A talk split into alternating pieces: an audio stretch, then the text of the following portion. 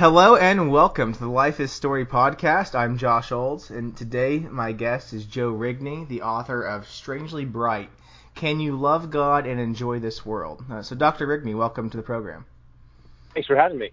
Now, I guess the best place to start, uh, the first question that we should take, is just the question that you pose in the title. You know, if the title is going to have a question, then I guess that's the that's the best beginning point. So, can can you love God and enjoy the world? Yeah, well, um, it's obviously not a uh, a simple question. It's why why it gets to be it's why it gets to be in the title.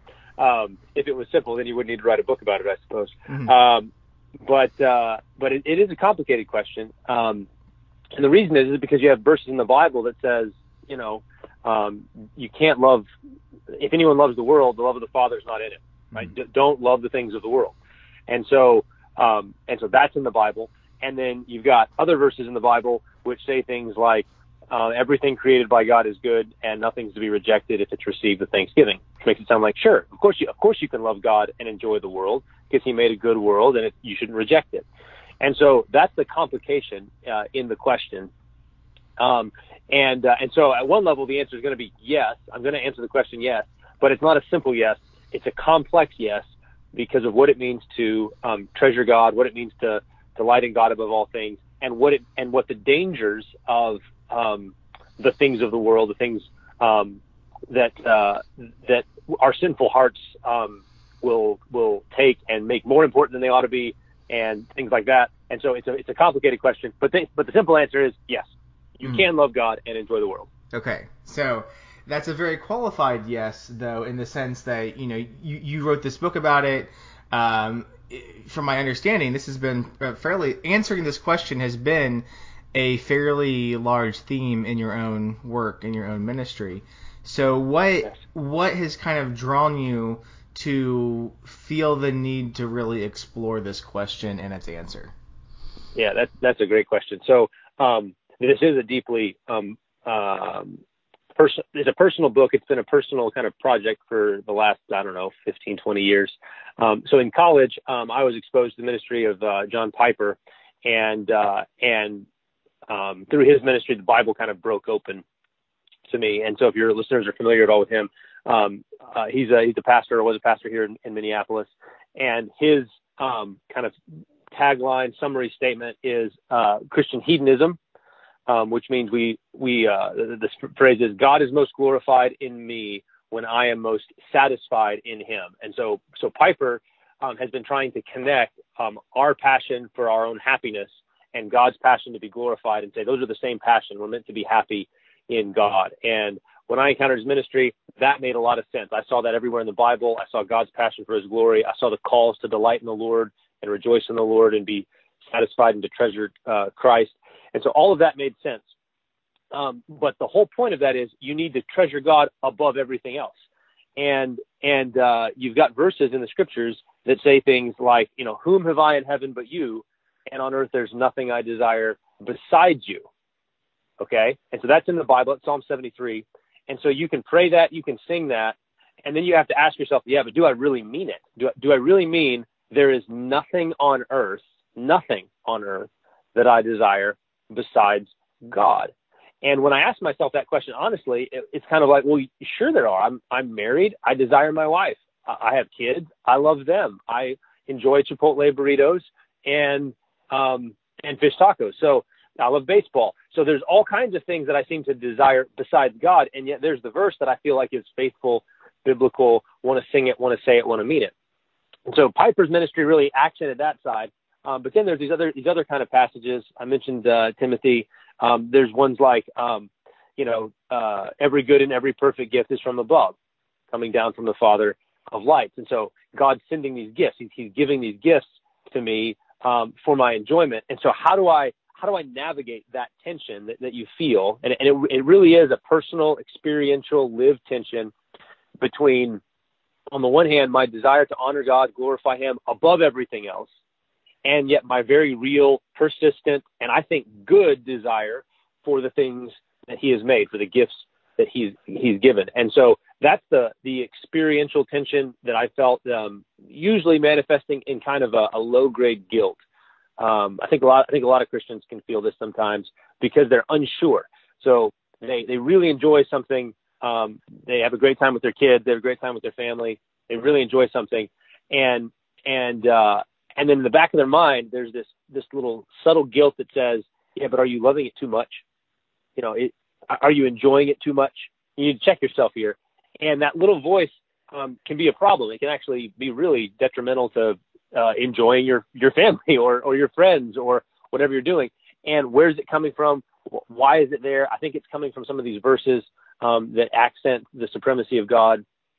And so, um, so I set out to kind of explore that problem, which is a experiential problem and a biblical tension, um, to try to say, okay, how do we do this rightly? How how do we both treasure God above everything and enjoy what He's made and given in a way that honors Him and doesn't uh, doesn't dishonor Him? Mm-hmm. Yeah, I, I think a lot of people's approach to that is kind of almost just to give up sometimes.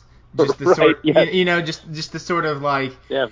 uh, you know, I, either either it's going to be okay, I'm just going to feel guilty about this, um, or it's going to be the like like these these verses, you know both sides of them, but you never try to integrate them together. And so you just kind of like, okay, well, Sunday is the day that I'm going to put God above everything else. And then the other days of the week, I'm just going to kind of live Mhm. my life. And it, it can create this, you know, if, if you try to resolve the tension uh, in a way that doesn't integrate these passages, you end up with a Yeah. very divided sense in your faith. Uh, where there are times in my life, okay, when I'm, de- it's, it's almost like when I'm devoted to God, I'm devoted to God. Uh, but when. I'm living out my life, I'm living out my life. And the problem with that, I think, becomes that if you take that approach to solving the problem, then it becomes very hard to find anything of God in the things of this earth. Right.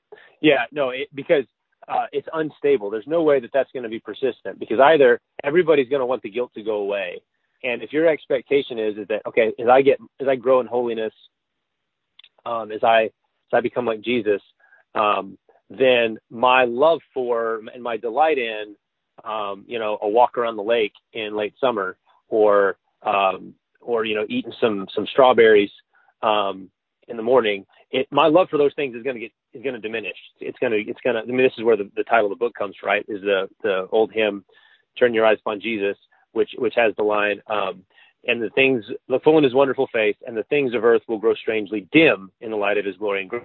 So you, you make it sound like okay, my love for my the walk on the lake and the, the strawberries grows dim when Jesus shows up. So if I'm becoming more like Jesus, all of that needs to diminish, and and so then that means that anytime the things of this earth don't grow dim, but they're bright, that's a threat to your love for God. And it means that your expectation is if I really love God more, if I love God the way so, sort of I'm supposed to, that my love for those things is going to diminish, which doesn't typically happen. And so then there is this sort of I'm just going to give up, or I'm just going to kind of muddle through with this persistent low grade guilt that kind of haunts me and I don't know what to do with, which is different than a conviction of sin, where you know this is the sin I committed. I need to confess it to God, uh, and then He's He offers forgiveness in Christ. That's that's a, a problem that God tells us how to deal with. Um, this low grade guilt is like, what, where does it? What am I supposed to do with it? I'm not sure exactly how I'm supposed to repent, if I'm supposed to repent, uh, and so there is this, um, I don't know, frustration uh, and division that you you described. I think that sets in for many. hmm So you try to bring these verses together. You try to integrate them, and I, I can just tell you kind of how I've worked this out in my own life, and then you you can tell me if that needs any you know more if you have a different nuance or clarification to it. Um, Yeah. But for me, the way that I've kind of come to to think about this is that you know, and, and I'm, I'm I, I think your, your book helped me kind of clarify the metaphor um, that I would use to explain this to other people. So this is kind of the first time that I'm explaining it this way. Is that what I am looking for in experiences in life, or uh, things in life, or relationships in life? Um, if they go strangely dim in the light of Christ, well, yeah, those those things all pale in relation to, or it should pale in relation to my relationship with Christ. However, if God is in those things, and God is light, then He is making those things strangely bright. They are yep. looking brighter. They are looking better. That I, I, it's not an all, it's you know, it's it's not an all or nothing thing the things that I should be pursuing in life, the things that I do, the experiences that I have, the the people that I am uh, in relationship with, should have this light of God in them. Yeah. And if that is the case, then these are things worth pursuing. But if it is an activity or an experience uh, that God is not in, then it's not an activity or experience that is worth pursuing right? Yeah. So, um, and and when you say I'm pursuing God in it, the reason that that you can even do that is because of what the Bible teaches us about why God made the world. Like He He made the world to sh- to make Himself known, and so you know the heavens declare the glory of God. Um, you know the thing, you know His eternal power and divine nature has been clearly seen in the things that have been made. So He made the world to show us what He's like, which means if I'm engaging with the world in order to find out what He's like, um, then I'm orienting the world rightly, and I should enjoy it as a reflection, display, manifestation of Him, and an invitation to know Him uh, more. And so, because God is present everywhere and speaking everywhere, um, you know, the theologians call this right general revelation. Because that's true, then that means everything's every pleasure, every enjoyment, every gift is an opportunity to know God more. And then how that actually works itself out um, this is how I argue the book, is that there really is a kind of um, t- two um, two approaches, and that there's a kind of a rhythm between them in our lives. And and so the two approaches are things like this comparative approach, which is what that psalm reflects when it says, "There's nothing I desire besides you." It's what Paul means when he says, um, you know, every whatever gain I had, I count as loss compared to the surpassing worth of knowing Jesus. Like it's all rubbish compared to Jesus. That's that's comparison. So compared to Jesus, if I have Jesus and nothing else, I'm good. That's if I if I put Jesus on one side of the scales, everything else in my life, all the good things, which which do I choose? Which do I want? Well, Jesus is the only faithful answer. But having done that, then now I want to enjoy God in everything, and I want to enjoy, enjoy everything in God the way you just described, because He's present there. He's He's available to me there, and so now I'm going to try to that's integrated approach. I'm going to integrate those things, and this is why our lives are structured in these rhythms, or they ought to be structured in rhythms of, you know, we worship on the Lord's Day in order to orient ourselves as a, as a church um, to God. He's supreme, He's fundamental, and then we're sent out into the world to honor Him, love Him, serve Him, love other people, um, which which means we're not necessarily always focusing on Him directly, um, but He's always present with us in the things that we do, and the same thing's true of our daily lives which is why we, um, I, I, hope most of us, um, you know, wake up in the morning and we pray and we read the scriptures and we try to focus directly on God Himself to get oriented uh, in our lives. And then, um, with that orientation and that, and that foundation and that rootedness, um, now we're out into the world and we're alive to Him. We're looking for Him. Where is He in this world as He made? How is He uh, um, making Himself known? Um, how is He blessing me, giving me uh, gifts? How is he making me an opportunity to be a gift to others? So that's the kind of rhythm approach of up to God and then out into the world that I think um, helps to helps to resolve some of that that guilt and tension because it makes you go, okay, there's a time and it's an important time where I'm going to be directly Godward. And then there's a time where I'm not going to be directly Godward. I'm going to be indirectly Godward because He's with me, He's present, He's active, but I'm actually looking at my children because I need to love them and make them breakfast.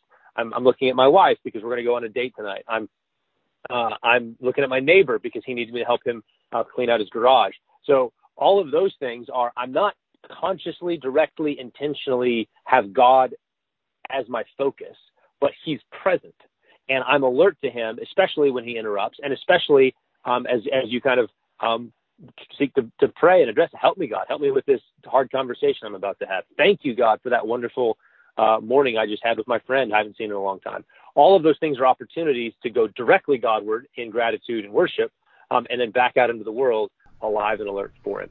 Mm-hmm. I think this is this is such a great conversation for this particular time in history uh, when we are dealing with the loss of a lot of things. Um, you know, with with mm-hmm. COVID nineteen, with with pandemic, um, with you know economic closures and shutdowns and job loss or things being put on pause or you know it, it's much harder to get together with friends or family because you don't want to live in fear, but you also want to be safe, and just trying to navigate all of these complexities of things that weren't necessarily so complex um, at the beginning of this year. That this has really, really, I think, been a challenge for people because we've had a lot of our, uh, a, lo- a lot of the things that we would take pleasure in in this life have have gone away. Um, right. Particularly within the church, you know, I j- just the the example of of not being able to gather together in person has become yep. a huge huge issue uh, throughout you know uh, yep. the, the, past few months, and uh, it's it's been interesting to see how how various various people have reacted to that. Uh, mm-hmm. To see like, okay, this has been taken away from me, uh, or this experience has been taken away from me, or these people have been taken away from me. It it, it has really made me think about where. Um, where the center of you know am I really honoring and loving God above all things? Uh, even right. if even if that is even if that thing is the Sunday service. Uh, because you know we had this conversation in my church uh, when we were considering how to best handle um, you know going online yep. and you know reopening. And you know the question that we kept coming back to is are we idolizing this service over worshiping God? Are we worshiping the service and the routine and the experience and the relationship and the normalcy of everything? Or is it okay that that thing went away to then help us focus on God? Uh, yeah, yeah, yeah, and I, I, I think you're right that um, the disruption that COVID's caused um, is a gut check in terms of where your heart is on a lot of things. And I think you know one of the ways that I, I hope the book can speak to that kind of felt disorientation is by saying the thing that you're missing is a really good thing.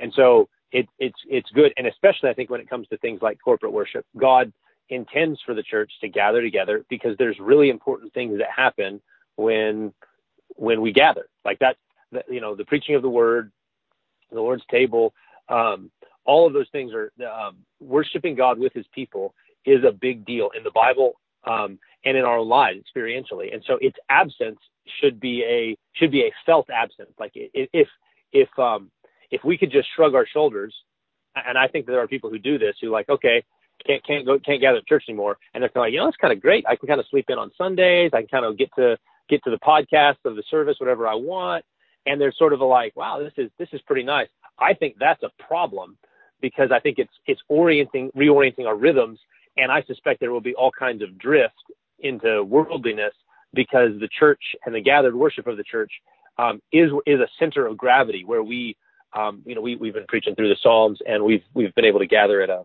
at a shelter. And one of the things I, I told our, our folks a couple weeks ago, uh, in, when we were in Psalm 29, where ascribe to the Lord the glory due his name. Um, it's important that we come and ascribe to the Lord the glory due his name and we see each other do it and we, and we hear each other do it so that we know we are the sort of people want to ascribe to the Lord the glory that's due him. Because if we don't do that, then, then everything else culturally ignores God completely, and it will become easier for us to ignore God completely. And that's a real danger because then other things, it's not like we'll stop worshiping. It's just other things will, will take its place. Other things will become the center of gravity. And, uh, and then, and so, um, in this, in this, there ought to be a felt absence, um, in our, in because we can't worship together. And we ought to act deliberately so that it's as temporary as possible. We don't want to be foolish. We want to be wise and prudent. Um, but there really is a a, uh, a a good that God intends to give His people in the gathered worship, and and it's not it, it part of it is it's Himself through the preaching and the Lord's table and the singing together, dressing one another in psalms and hymns and spiritual songs. Like God wants to make himself known there in a special and particular way. And so to, to not have that um, and to kind of do the substitute thing online um, is, well, praise God, we can do the substitute thing online in the middle of the pandemic. But it is it is a substitute and it's a poor one over the long term. Mm-hmm. It's, I think this, this is a, sort of a bigger issue in the church uh, but especially the church in the West has a real problem with not knowing how to lament and not knowing mm-hmm. how to express loss. Mm-hmm. You know, we're, it's just not something we're used to as, as such a you know a prosperous church that has yep. you know great freedoms, and so to have that adjusted or altered in in any way, um, you know, brings up a lot of a lot of consternation and uh, and I, my hope through all this is that we return stronger and no longer take for granted uh, that experience that we have every Sunday, yeah. uh, and yep. and hopefully that and, and hopefully move to where it's like oh you know I'm I'm also like this corporate aspect of worship is is very important, uh, but also there is a personal aspect to worship that I have to be responsible. I, I can't just be drug along by my church into my faith. I have to take right. my own personal, you know, movement toward it. Um, so as we move into this this idea of, of you know losing a good thing, uh, yeah. whether it's a job loss uh, or a church loss in this in this pandemic or a loss of a friendship or loss of a parent or you know uh, loss of a child any any of these loss from big to small um, yep. The, when we, we I think we can have the tendency of well God is bigger than this uh, keep your eyes focused on Jesus and you know when any loss comes across these are, these are the platitudes that you hear uh, uh-huh. you know sort of this and, and that's not what someone wants to hear when they've you know when they've lost when they've had a major loss in their life isn't that we'll just remember that Jesus is bigger than this because they know yep. you know they know that how do we handle losing things of this earth yep. amid yeah. knowing that God is so much greater and bigger and better yeah so um, that's a great that's a great question and and it is a it is a um, you know even you know, all of our prosperity can insulate us from certain kinds of suffering, but um, the, the, last enemy is still um, here and uh, active. You know, death death is still a thing, loss is still a thing, sickness, and so every, all of us are going to face it at some level. Um, and I think it really does put into sharp relief this this question of how do we love God and enjoy the world. So, I mean, one thing is, um, I think you're right that for for some, um, the question, okay, I know Jesus is better, is like that's that's a settled conviction at least. Um, and so it may not be the, you know, wisdom may say that's not the most uh, pertinent thing to say in the moment of the of the uh, immediate grief. Although it is probably a good thing to say at some point as a reminder, because in grief grief makes us forget. Um, so, but one thing is, this is why we want to settle the question of how do we relate to the things of earth how does God orient to these things before you get into the moment of crisis and loss?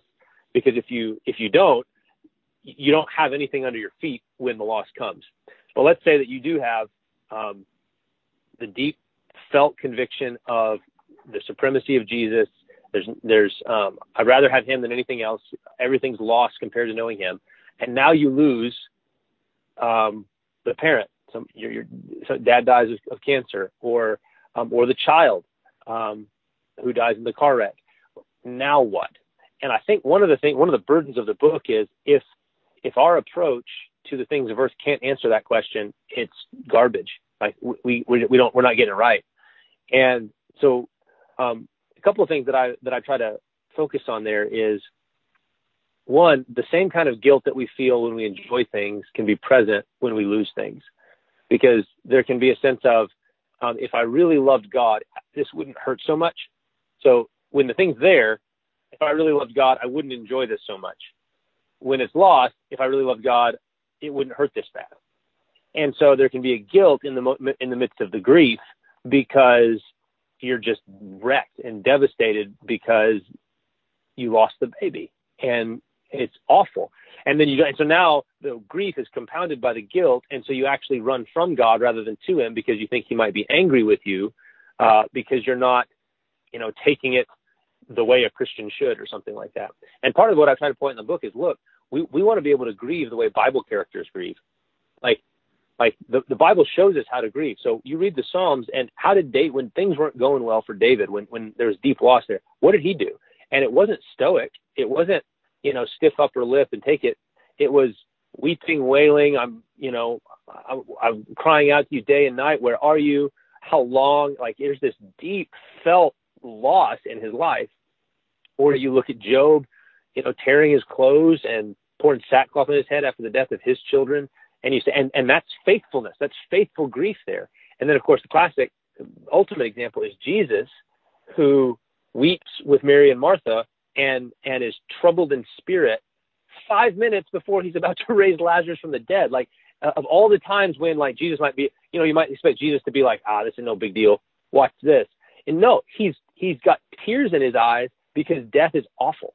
And so we want to be able to grieve like that. And that's what faithful grief looks like. And the reason it does is because whatever good thing you just lost was a, a revelation of God to you. It was a God was revealing himself to you in that person through that thing. He was speaking to you. And therefore its loss really hurts. Like it, it he, it's, um, so grief is what love looks like when grief's object is taken. When love's object is taken. That's, that's what love, the form that love takes. And so part of I want to free people in this book to to grieve and wail and lament, not curse God, which is a temptation. Um, we don't want to be like Job's wife, curse God and die. That's unfaithfulness. But we want to be able to to rage and and feel it down to our bones and press through it and find God in the pain. Because we press into the pain in order to find the Lord there, because that's where He's inviting us in, um, further up and further in into who He is.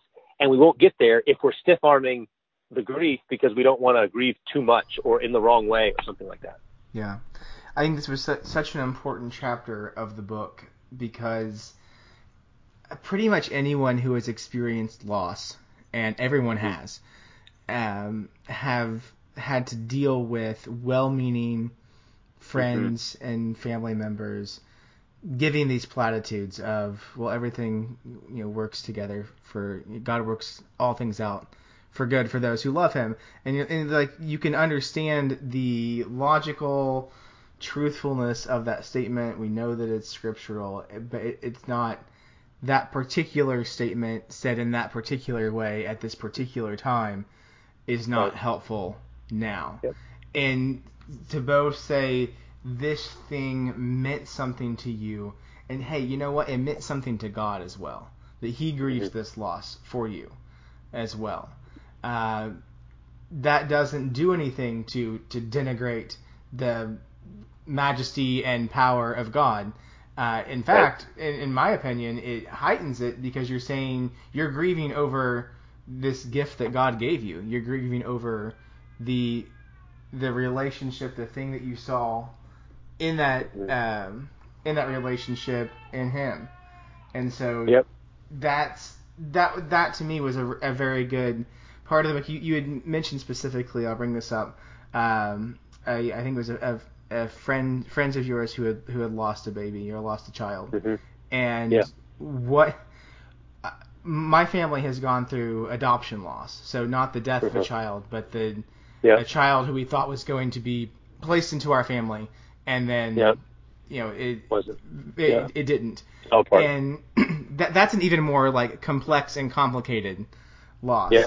Uh, but ha- so I'm not going to compare the yeah. two things because the the children that we thought were going to be a part of our family are still alive, and God has redeemed those situations in in wonderful ways, and yeah. that's a story for another time. Um, but you know, we heard many of those same things, and yeah. you know, when you said that you just felt compelled to write to them, you know, it is okay to love your child as much as you did.